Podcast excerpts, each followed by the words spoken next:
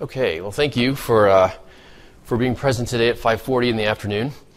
Um, I'd like to, in terms of, let me get through the learning objectives here. So what I'm going to talk about in this presentation is primarily neurogenic thoracic outlet syndrome. I'll touch on the other forms, you know, the vascular forms, but, but since the neurogenic is uh, much more common. I'm going to focus on neurogenic thoracic outlet syndrome. I'd like you to be able to identify the most common forms of thoracic outlet syndrome. Um, and then, two, to recognize what some of the histologic findings have demonstrated with respect to the anterior and middle scalene muscles, in the sense that they may be a causative factor in the genesis of NTOS. And then, thirdly, describe and understand really the value of chemodenervation, that is, the use of botulinum toxin to the anterior scalene muscle primarily, but perhaps the middle scalene muscle as well, uh, for the alleviation of symptoms related to this disease. Well, you know, there's no question that chronic pain is an epidemic in this country. We've heard a lot about the uh, reverse of that, which would be the opioid use disorder, opioid epidemic, opioid overdose. But chronic pain certainly remains untreated, undertreated, and has become a significant public health problem. Um, there are about 116 million Americans suffering from chronic pain. Worldwide, it's even more than that. It's something like 1.5 billion. The costs are extreme, and we've learned over time through science that pain really is a disease in and of itself, and not just a function necessarily of other syndromes or diseases central sensitization is a process that occurs in patients with. Hang on one second. I think this is out of order slightly here, but let me let me start with this first. Um, this is a case of true NTOS, right? I mean, this is rare. I don't think I've ever seen this in my practice. I think one of the neuro, a couple of the neurosurgeons that I work with have seen it, but this represents really true neurogenic thoracic outlet syndrome. You can see the patient's left hand, how there's uh, you know, atrophy of the thenar, hypothenar eminences, the intrinsic muscles of the hand. This patient did not present with pain, uh, really, or many uh, sensory symptoms at all. Uh, in contrast to most of the patients that I see, that you perhaps see too, with this syndrome, um, the disputed form, if you will, of neurogenic thoracic outlet syndrome. When we talk about the thoracic outlet, you know, uh, we're talking about different areas in the neck, essentially. Uh, the, we're talking about the scalene muscles, the anterior, middle scalene muscles. We're talking about the brachial plexus that lies in between them, and we're talking about, uh, you know, thoracic outlet syndrome in general can relate to vascular TOS. That would involve the subclavian artery or the subclavian vein. Here's another depiction of that. Um, in the scalene triangle, the anterior scalene muscle, the brachial plexus that's sandwiched in between the anterior scalene muscle and the middle scalene muscle. Uh, you can see the long thoracic nerve there, which can sometimes get damaged uh, when surgery is performed, the scalenectomy or rib resection, mainly the scalenectomy. Uh, and you see that the subclavian artery lies then posterior to the anterior scalene muscle and the subclavian vein these structures, you know, the brachial plexus, the subclavian artery, for example, the vein, then traverse on top of the first rib and underneath the clavicle. The as an overview of this particular syndrome, I mean, the thought is that this is a compressive anomaly, but the reality is that we really don't know yet what the etiology of thoracic outlet syndrome is. That is, the neurogenic form. But we think that there's a, some type of compression of the brachial plexus, sometimes the blood vessels as well. Almost, you know, 95, 98% of what we see is neurogenic versus vascular. There's some type of inadequate passageway then between the base of the neck and the armpit maybe due to scalene hypertrophy, the anterior scalene or the middle scalene muscles. Uh, maybe fibrosis, maybe a cervical rib, although that's pretty rare too we do know that patients who are involved in repetitive activities, like assembly line workers who do perhaps a lot of keyboard typing, which is a lot of people today, may be at risk for developing the neurogenic form of TOS. Neck injury, and I see a lot of the patients that I see have been involved in some type of an accident, perhaps a motor vehicle accident. They've sustained a whiplash injury, for example, and have developed the syndrome. Certain uh, people that are involved in sports, swimmers, uh, volleyball players, baseball pitchers. There have been case reports of baseball pitchers, uh, even violinists as well, who develop NTOS. uh, from the position of their arm, ergonomic position of their arm. And these are activities that involve a lot of overhead movements of the arm. Patients will say that they have numbness. They'll feel numbness down the arm, tingling perhaps in the fingers, neck pain, shoulder pain. They'll have muscle spasms, certainly in the trapezius, headaches, and upper extremity weakness. A lot of those descriptors are used by patients who have NTOS. Other sites of compression are listed here. So one is the scalene triangle. The other would be the costoclavicular space, so that space between the clavicle and the first rib. And then more inferior to that would be the pectoralis minor space. That would be the space that's um, beneath the pectoralis minor muscle and then above the ribs. So there are three distinct areas of potential compression, if you will, or let's say pathology. I want to go back for one second here to this slide that I think is out of order, but I want to illustrate because I think it's important in the sense that over time, I think patients with NTOS can develop central sensitization. And you know, that's the process of pain amplification that occurs at the spinal cord level due to neural injury or due to chronic pain conditions. And this is a depiction of that. On the left, you can see like the uh, primary afferent nerve, the A delta or C fiber, coming into the dorsal horn of the spinal cord. And if you look on the right, that's sort of an amplified view of that area. You can see the C afferent terminal. That would be reflective of like an A delta or C fiber. In this case, it's a C fiber. And then beyond that, you can see the spinal cord. And what it depicts is that you know you have this overactivity then of the C afferent terminals, releasing glutamate, re- releasing substance P to specific receptors in the cord, that then from there triggers protein kinases and ultimately triggers gene transcription and the perpetuation of chronic pain. So I think I'm going to refer to this later. I wanted you to have, a, glimpse of this in advance because I think this can occur in patients who have untreated chronic, if you will, neurogenic thoracic outlet syndrome. Here's another site. This is just an overview, too, of potential compression sites or sites of pathology, the scalene triangle, the costoclavicular space. I would say that, you know, over the years that I've treated this syndrome, most of the time, I think the the symptoms emanate from the scalene triangle, maybe from the pectoralis minor as well, that space too. I really haven't seen as much um, pathology, if you will, from the costoclavicular space.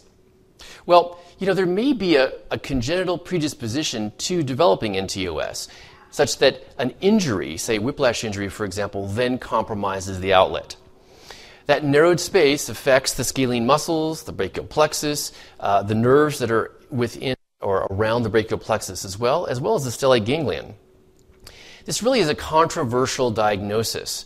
It's complex. It's one of the most, I would say, complex and misunderstood uh, in medicine. And uh, to be honest, the reason is that there we don't know the pathophysiology yet, and we don't have uniform diagnostic criteria. But there have been studies that have told us and it indicated that if NTOS remains untreated, quality of life is significantly impaired, comparable to those with chronic heart failure. And that's pretty significant. Three forms exist the neurogenic form slash the disputed form. I think, you know, moving forward during the presentation, I just like to call this neurogenic versus disputed, and this and that, it gets confusing. Uh, but let me just call it the neurogenic form. And there's arterial and venous the true, think of that picture that I showed you earlier in the presentation of true NTOS. That's what it looks like. But it's rare, 1% of cases. The, the common form of NTOS represents a lot of cases. You know, and the thing is, the symptoms seem to be suggestive of some type of brachial plexus compromise or injury of some sort. But there really aren't many, if at all, objective findings, which makes the diagnosis difficult, the recognition difficult, and then the treatment difficult too. But as I said before, there may be a space problem there. And, you know, if you have some type of congenital anomaly with superimposed injury, that can lead to muscle spasm of the anterior scalene muscle or the middle scalene muscle, perhaps, or both, or fibrosis, fibrosis of the muscle fibrosis that surrounds, fibrotic tissue that surrounds the brachial plexus that could lead to these symptoms. Certainly, some patients do have cervical rib fibrous bands that surgeons detect when they operate, but that's sort of rare too, frankly. Hyperextension flexion injuries. So if you see patients, you know, that you that have shoulder pain, neck pain, shoulder pain, pain that radiates down the arm, numbness down the arm, tingling. Ask them if they've had any type of injuries to the neck. Whiplash, for example, repetitive stress injuries. Interestingly, there have been histologic studies on the anterior middle scalene muscles, and what they've detected is that there's fibrosis that exists in the muscle. There's also a lot of scar tissue, three times the scar tissue in these muscles versus controls. So it may be that there's compromise of the outlet from perhaps fibrosis there. It may be that the muscle spasms or the muscle might not spasm. Rather, instead of muscle spasm, there may be fibrosis along the muscle or around the brachial plexus leading to these symptoms. This is a picture of just how many anomalous ribs can exist in patients. Uh, this really causes more arterial uh, thoracic outlet syndrome versus neurogenic, but I wanted to give you a sense for, you know, what the f- normal first rib looks like, for example, and what a cervical rib looks like when it attaches to the transverse process of C7, and then from there attaches to um, the first rib or even the second rib. Uh, you've got sometimes then, for example, a cervical rib that compresses the space, the interscalene triangle, and pushes that subclavian artery against the anterior scalene muscle and leads to poststenotic dilatation and symptoms. Well, if we look at this syndrome and this the anterior scalene muscle, I mean, a lot of studies have been on the anterior scalene muscle, and frankly, you know, the surgeons, the vascular surgeons, the neurosurgeons that perform the scalenectomy or the rib resection, for example, but specifically the, the scalenectomy, remove or cut part of the anterior scalene muscle. So, you know, what's the point, what's the purpose, I guess, of the anterior scalene muscle? Well, it, it, it emanates from C3 to C6 vertebral bodies, or spinous, or the transverse processes. And it attaches to the first rib. It's just an accessory muscle of respiration and it bends and rotates the neck slightly.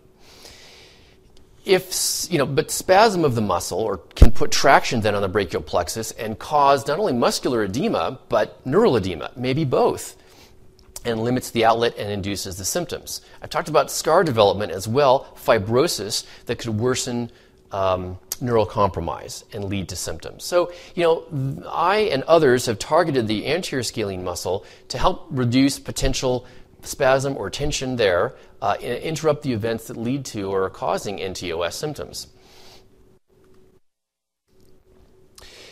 Patients typically present, well, first of all, this affects women more than men, unfortunately, three to four times more frequent in women. The incidence is somewhere between, say, 0.3 to 8 percent as I mentioned before, certain musicians, data entry personnel, assembly line workers, I've seen many of those, seem to be especially vulnerable. Certain athletes as well that participate in a lot of overhead movements. History of neck trauma, perhaps, or trauma to the shoulder may also predispose patients to NTOS. Clinically, a lot of patients, you know, traditionally the thought, uh, you know, if you read about this syndrome, patients will present to you with shoulder pain that radiates medially down the arm, forearm, into the pinky finger and the ring finger. In practice, I don't really see that. I mean, I, I see patients usually present with pain that may be in the shoulder, it may be in the anterior chest, it may be also in the neck, and they'll describe pain or paresthesias or numbness down the entire arm, you know, not necessarily dermatomal at all, into certain fingers or even all the fingers. That's what I see more likely than you know, the traditional description of NTOS. But as I said, the neck can be involved, trapezius is often involved, and patients can also report headaches from NTOS. Perhaps some of these are from compression, if you will, or disease of the upper plexus, C5 to C7 versus C8 to T1. You can see neurogenic and vascular symptoms from the sympathetic nervous system activation around from the C8 to T1 area and fibers. The examination varies, but I feel like often, you know, I'll, I'll, examine the scalene muscles, the, the, anterior scalene muscle, the trapezius. Uh, I'll look for a Tinel sign over the brachial plexus, say supraclavicularly. Um, some patients report, and you'll on exam notice that they have reduced sensation to light touch in their fingers, and the provocative maneuvers can be positive or not. You know, this is a diagnosis of exclusion, so the differential here is somewhat broad. I'd say that you know often the entire arm, as I mentioned, is involved without dermatomal preference. the clinical presentation can be nonspecific. And it's important to distinguish, though, between you know, patients who may have cervical radicular pain or cervical radiculopathy from disc disease, from disc herniation, from, say, cervical stenosis, uh, or those who have carpal tunnel syndrome or cubital tunnel syndrome, because it can lead to pain in the forearm or numbness paresthesias in the forearm and in the fingers. So the diagnosis is still history and physical exam. A lot of ancillary testing is performed to rule out other conditions, but many of them lack sensitivity and specificity. A lot of provocative testing is done. I mean, the, some of the neurosurgeons, the vascular surgeons perform the Addison maneuver, Roos, Wright, but in reality, they really have unknown reliability and low specificity. But I wanted to talk about some of these provocative maneuvers uh, that are done. Nerve tension tests are often done. I mean, I do them too. So I'll, you know, I'll tap on the supraclavicular area to see if it reproduces any symptoms in their neck or down their arms. I do use that elevated arm stress test a lot, you know, abduction, external rotation of the arm, and then have patients open and close their fingers to determine if it reproduces their pain. Again, you know, not that sensitive, but some reports indicate that it may be uh, the most reliable of the provocative maneuvers. Other tests are used. Some, you know, sometimes some practitioners use Spurling test. Uh, as I mentioned, the Addison maneuver as well. Sometimes Wright. What about testing? What about EMG nerve conduction testing? I mean, these are routinely done on patients with NTOS. Uh, it's often normal, though. I mean, often normal. But, you know, sometimes it does detect the presence of medial median neuropathy, right, or uh, carpal tunnel syndrome, cubital tunnel syndrome, polyneuropathies. It's important to rule those conditions out as a source of the patient's symptoms. I often find that chest x-rays are routinely done in these patients as well. They're done to rule out a cervical rib. MRI, let's talk about MRI for a second because, you know, I think that the MRI of the neck uh, or if, or perhaps the brachial, if we use brachial plexus neurography, those are two potentially important tests. Um, MRI is done of the neck to rule out some of these conditions that can mimic NTOS, like disc disease, right? Cervical stenosis, neuroforaminal stenosis, um, and then disc herniation. But uh, one of the neurosurgeons that I work with routinely orders these three Tesla brachial plexus neurograms. And you know, that actually can show you the cervical spine, which is helpful. Uh, but it also identifies pathology, structural damage, if you will, or structural injury anomalies to the brachial plexus. And uh, I think that he feels like it provides him with the most useful data with respect to what might be happening to the brachial plexus. Part of it may be that there have been a couple of studies uh, that have shown these morphological correlates of TOS on MR neurography that were later confirmed by surgical exploration interestingly. Seven out of 30 patients isn't that many, but you know, those, the, and what, those morphological correlates were fibrotic bands, fibrosis, actually, you know, around the brachial plexus. The medial antebrachial cutaneous nerve conduction study. Well, you know, one of the vascular surgeons that I work with sometimes orders this. You know, it may be able to detect milder cases of NTOS. It measures the sensory function of the lower trunk of the brachial plexus, C8 and T1, specifically T1. And, you know, it may be abnormal and show uh, areas of pathology in who have normal EMG nerve conduction tests. But I don't think we can use it yet. It needs more validation studies before we can say, hey, this is the test that we think can help diagnose this condition. Not there yet. I wanted to show you the cutaneous innervation of the upper extremity. Maybe a little hard to see, I hope not, but um, you know, the actually here it shows the, the distribution of the medial antebrachial cutaneous nerve. What's I wanted to show you this because if you think back to that picture that I showed you earlier of central sensitization, what happens in my experience uh, with patients with NTOS that remain untreated or have had it for several years is central sensitization. So they may present initially with symptoms that are more localized or say focal down the medial aspect of the arm or the lateral aspect of the arm, but over time the distribution of their pain expands throughout the arm and the forearm. And I think that's because what we're seeing is that process of central sensitization. The, if we look at the anterior scalene muscle, you know, uh, I use this and I'm asked to do this anterior scalene injection with local anesthetic as a perhaps a supportive test. It's not diagnostic of NTOS, but I think it it can help support the diagnosis of NTOS. And interestingly, you know, by the way, the Society for Vascular Surgery has, even though I said before there are no, I don't think, university accepted criteria for diagnosing NTOS, the Society for Vascular Surgery has four criteria that they use. And they say that three of the four have to be met in order to um, make the diagnosis of NTOS. One of those is a positive response to a scalene block. It's thought that if you inject local anesthetic into the muscle, that it relaxes the muscle, it reduces spasm.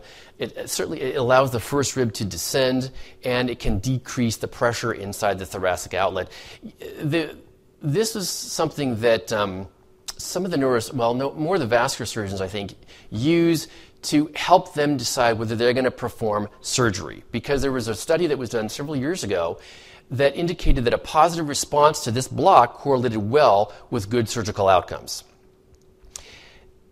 this block, this injection, if you will, was first described many, many years ago, back in 1939. Believe it or not, it was done using anatomic landmarks. Today, uh, some still use anatomic landmarks, others use EMG, ultrasound, CT guidance, for example. Um, you know, I use some ultrasound and then mainly CT. We did some work on the use of CT for this particular block. Found that it seemed to minimize some of the possible side effects, if you will, or complications related to the injection of the anterior scalene muscle. That is, reduced reduction in Horner's syndrome, uh, dysphonia, brachial plexus blocks, and dysphagia. This is what it looks like under CT. There's a transverse view of the CT around um, C6 of the neck. So it's a CT of the neck around C6. You can see the trachea there. You can see the carotid artery, the sternocleidomastoid muscle, and then you can see the anterior scalene muscle. Um, and then you can see the medial and posterior scalene muscle complex there.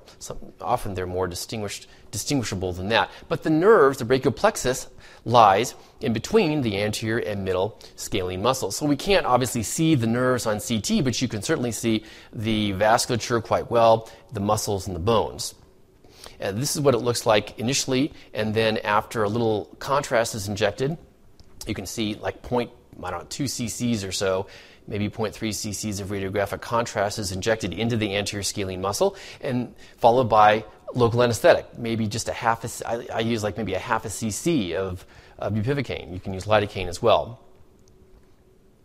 The you know, a lot of patients before they undergo surgery, certainly, and then even before they undergo any type of injection into the neck, ha- undergo conservative treatments. And what are they? Well, a lot of it's physical therapy, trying to correct posture, uh, improve their ergonomics in the workplace, nerve glides. Uh, and so they all focus on decompressing the brachial plexus, helping to restore balance to the neck. And, and in certain circumstances, it can be very effective. Some patients that have the chronic form have used CBT, you know, cognitive behavioral therapy, uh, to help minimize the impact of pain on their lives and minimize catastrophizing, because that can occur and occurs not too infrequently in patients who have chronic pain. If you look at physical therapy, some of the data support the use of things that are quite easy heat packs, exercise programs, cervical traction. Uh, in the past, you know, when it was easier to do inpatient rehab, inpatient rehab followed by home exercise program had a high, high percent satisfaction rate among patients with NTOS.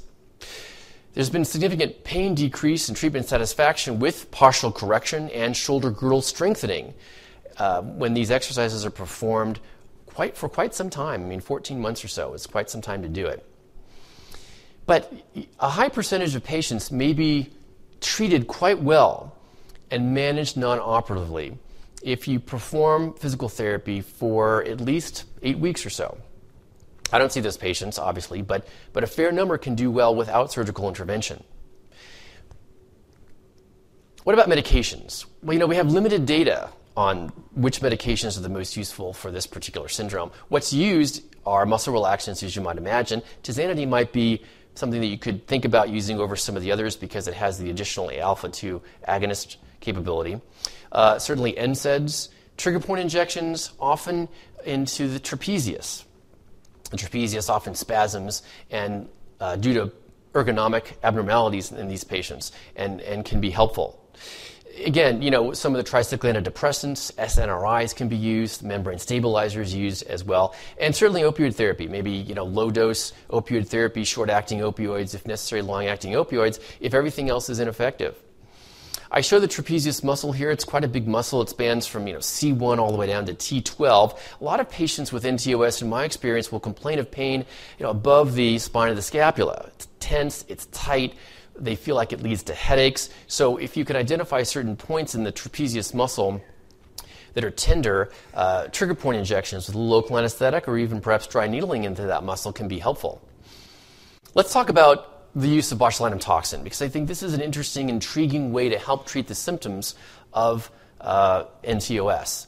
Uh, I do it often under CT imaging and block the, you know, inject Botox into the anterior scalene muscle. Low dose, maybe 30 units, um, 25 units sometimes. But we know that Botox uh, not only reduces muscle overactivity, but could in- also reduce pain and inflammation via a different mechanism of action. It's certainly approved for many uses, right, by the FDA in terms of hemifacial spasm, uh, hyperhidrosis, blepharospasm, chronic migraine. And it, it's quite safe. And because of its safety profile, it's been expanded to lots of different off label uses, including NTOS, but other things like piriformis syndrome uh, or even you know, lumbosacral myofascial pain. The Botox you know, prevents the release of acetylcholine, it weakens the muscle for some time between three to four months.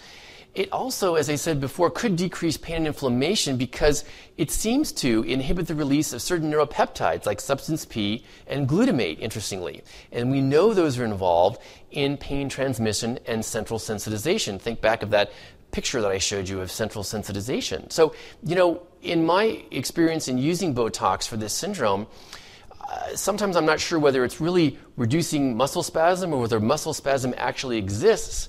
But when patients do get relief, it may be because it's actually inhibiting the release of substance P and glutamate. In animal studies, Botox is shown to improve wound healing in injured muscles and to reduce scarring. And remember, scarring may be one of the factors here that leads to pain, as well as an injury to the muscle. And in human studies, there have been benefits of Botox, botulinum toxin, um, in muscles that are affected by radiation fibrosis syndrome. So, again, I wonder if Botox is able to reduce the effects of fibrosis or fibrotic tissue. The, I was involved in a study a certain number of years ago using, you know, uh, botulinum toxin to the anterior scalene muscle under CT guidance. And, you know, what we found in that study was a prospective study, not a whole number of patients, but we did find that there was a significant decrease in pain at one and two months. And even at three months, patients reported a decrease in sensory symptoms and a decrease in their VAS scores. Interestingly, um, pain scores did not return to their pre intervention levels even at three months after the use of Botox. And when I ask patients today whether, you know, after say three months or four months, does the pain return to baseline? Certainly, patients will say, yeah, you know, it has come back to where it was before. Others will say, no, not really. It's still bad, but it's not quite as bad or intense as it was before. Uh, the benefits, there are different imaging modalities for you know, the introduction of, say, Botox into the scalene muscle, either the anterior or the middle scalene muscle. Uh, some of the benefits of CT, although there is radiation involved, it's brief. It's a brief scan, and it's easy to visualize the structures. It's fast. It's accurate. Um, it, and if you use CT fluoro, if you have access to that, you have real-time imaging, and it's not as obscured by you know patients who may be overweight or by adjacent osseous structures, which can occur if you use ultrasound.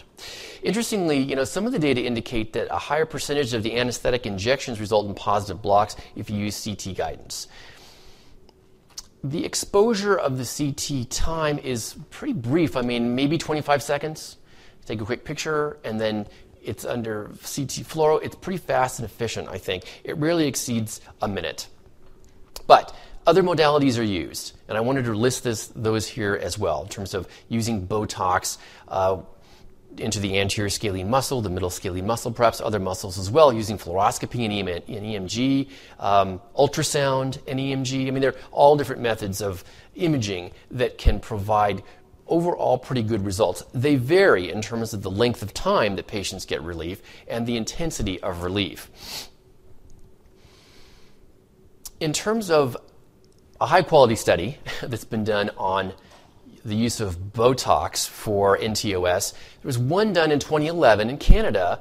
It was a randomized controlled trial, double blind, using EMG guidance to the anterior scalene and middle scalene muscles. They used about 37 and a half units of Botox into each muscle. And unfortunately, they didn't really note any significant improvement in pain.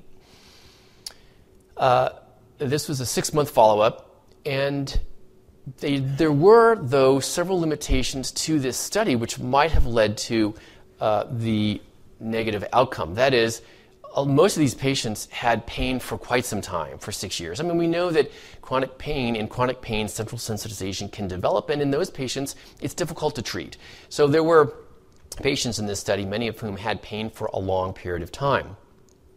Some had very low levels of pain, and therefore any difference achieved by the Botox was going to be difficult to detect. And there were some suboptimal, less than optimal uh, blinding methods that led to unblinding and allocation biases in this study. I just want to mention that because I have to say that, you know, there, the prospective studies, the observational studies, lower quality, but but in, and also in clinically in my experience there is an effect that patients get from botox no question about it and i think that it can be durable I provided this just as an overview. It's not to, for you to look at right now. It's probably difficult to see, but just I sort of tried to summarize the data that we have on the cause of NTOS, the clinical presentation, diagnostic measures, therapies that are used, and surgical interventions that are used for this.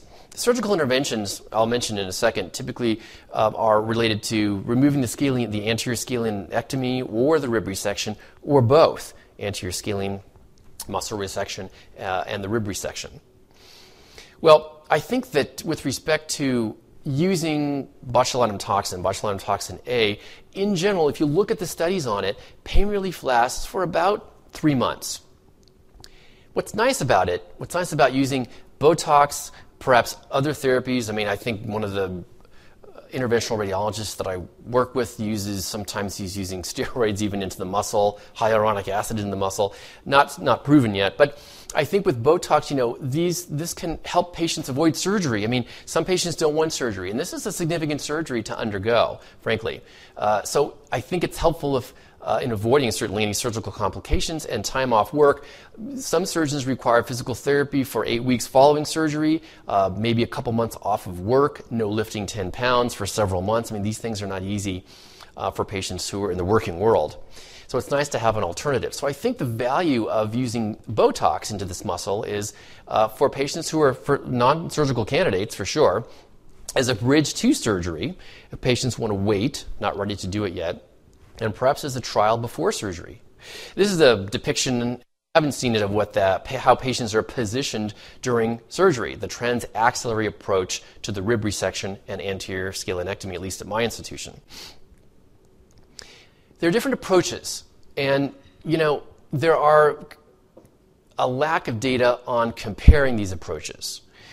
If you look at a Cochrane review, on the surgery, you know, there's low quality evidence that, for example, that transaxillary rib resection reduces pain any better than the supraclavicular scalenectomy does.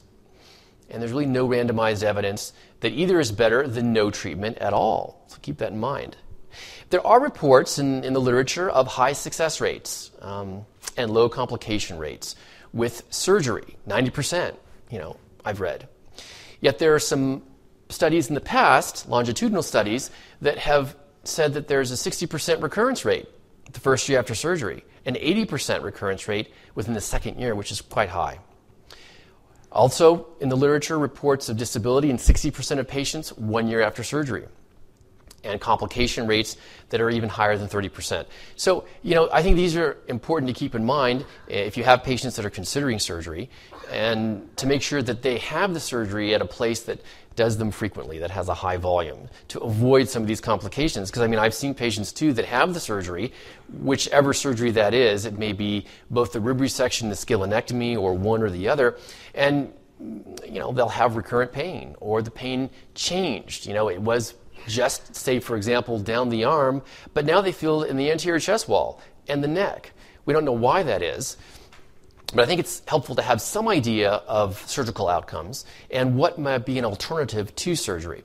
On the horizon, though, what's interesting and, and hopeful is that there's endoscopic transaxillary first rib resections that are being done mainly for the arterial, the vascular form of TOS, and robotic first rib resections for both vascular TOS and neurogenic TOS. And, and so these minimally invasive surgical approaches hopefully will, will basically reduce the complication rates and improve outcomes related to surgery. So I think to conclude, certainly the neurogenic form of TOS is the most common. It's overlooked. It's, I think, likely not diagnosed because we don't have a lot of objective findings, or frankly, any for that matter, which makes it difficult. But we do know that pain can persist in these patients, impair function, and cause emotional distress. And as I mentioned before, you know, if untreated, quality of life can be significantly impaired, like chronic heart failure. Uh, in my institution, we are trying to develop, work with, we're trying to work with some of the biomedical engineers to develop a means of analyzing what happens structurally to the brachial plexus when patients, you know, abduct the arm. A lot of times, patients with NTOS will say that, gosh, you know, they, if they abduct the arm or externally rotate it, it induces the symptoms. Same thing with overhead movement. So, what we're trying to come up with is a way to classify, well, no, not classify, I guess, determine the pathophysiology. That's what we're really trying to do because we don't know it. And it would be really helpful to figure out what's going on, especially sort of a dynamics, biomedical, biomechanical study in patients who have this syndrome and those who don't. So that's underway. We're not quite there yet, but I think and I'm hoping that if we can determine what the pathophysiology is of NTS, then we can develop better methods of treatment. And I think that we do have some emerging evidence that molecules like botulinum toxin to the anterior scalene muscle, middle scalene muscle, even to other muscles like the pectoralis minor muscle, can be effective in reducing symptoms and improve quality of life in patients who have NTOS. Well, thank you very much.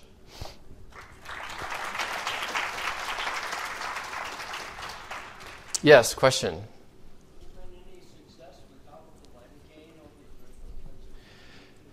Topical lidocaine over the brachial plexus? You know, I haven't, but I have to say too that I haven't really tried it. It sounds like you have for, for NTOS symptoms.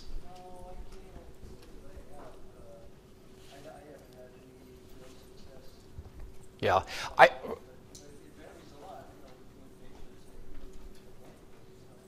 Yes, it does vary. I mean, I would feel like the topical lidocaine wouldn't be able to basically that I couldn't get the topical lidocaine deep enough, you know, over the plexus or over the muscle. But you know, but I haven't tried it. I haven't read anything about it either in, in the literature yet. Yes.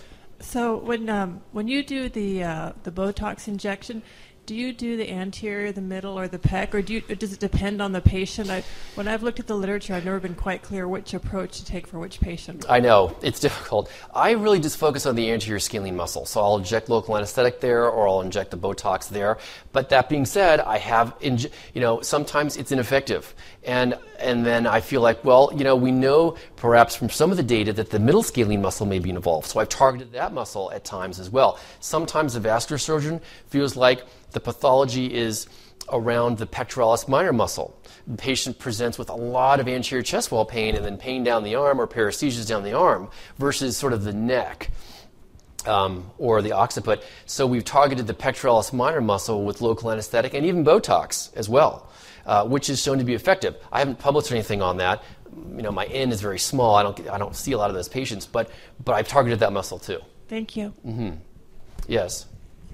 I, I, am a surgeon who used to perform uh, first rib resections. Yeah. I, I think one of the uh, things that defeats the surgery is the fact that when you operate, uh, you create scar. Mm-hmm. And no matter where you operate, whether it's in the spinal cord or in the belly, you create scar. Uh, maybe the um, use of minimally invasive procedures will create less scar. The other point is that if you do a uh, scalene, if you cut the anterior scalene muscle for a C8-T1 problem, uh, with definitive findings, both historical and physical examination findings, uh, that you need to take out the first rib. Mm-hmm. The reason being, if the if the first rib is left in, then the C8-T1 will adhere to the first rib, and you'll have a recurrence. Hmm. I see. Um, uh, I have a question for you, actually, because you've operated on many of these patients. When do you advise patients to have surgery?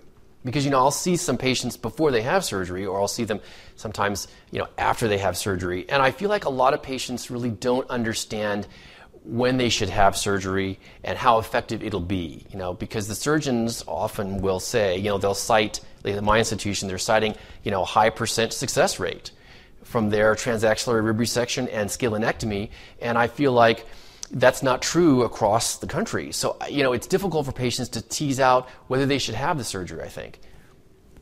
I think you you could classify patients who have symptoms and findings of TOS into several groups. One, those that have stretch injuries, and these are very difficult sort of things, uh, short of uh, vulsing part of the brachial plexus, uh, which is uh, you can't uh, you can't really help those patients very much. The second group that is difficult is those who've had long-standing work on assembly lines where they've had repetitive strain injury. And there they have not only problems with their brachial, with the cons- restriction of the brachial plexus, but they have problems with their uh, levator scapulae, with their trapezius muscle. Their shoulders are down. Uh, they have spasm in their uh, trapezius muscle. And these are difficult uh, cases that uh, you don't really gain very much by operating on. Um, uh, then it's the ones that have positive findings on physical examination. Now, I use uh, trick. I use uh, sign. I use the East maneuver. The Adson maneuver was discussed by and uh, put into the literature by Dr. Adson in 1928, and he said this is good for vascular thoracic outlet syndrome. Yeah, right. So we should really eliminate the Adson maneuver. Now you can have both. You can have a both compression of the subclavian artery and restriction of the movement of the brachial plexus. But the Adson maneuver is more for vascular. Right. Okay, great, thanks. Anyone else? No? Okay, thank you.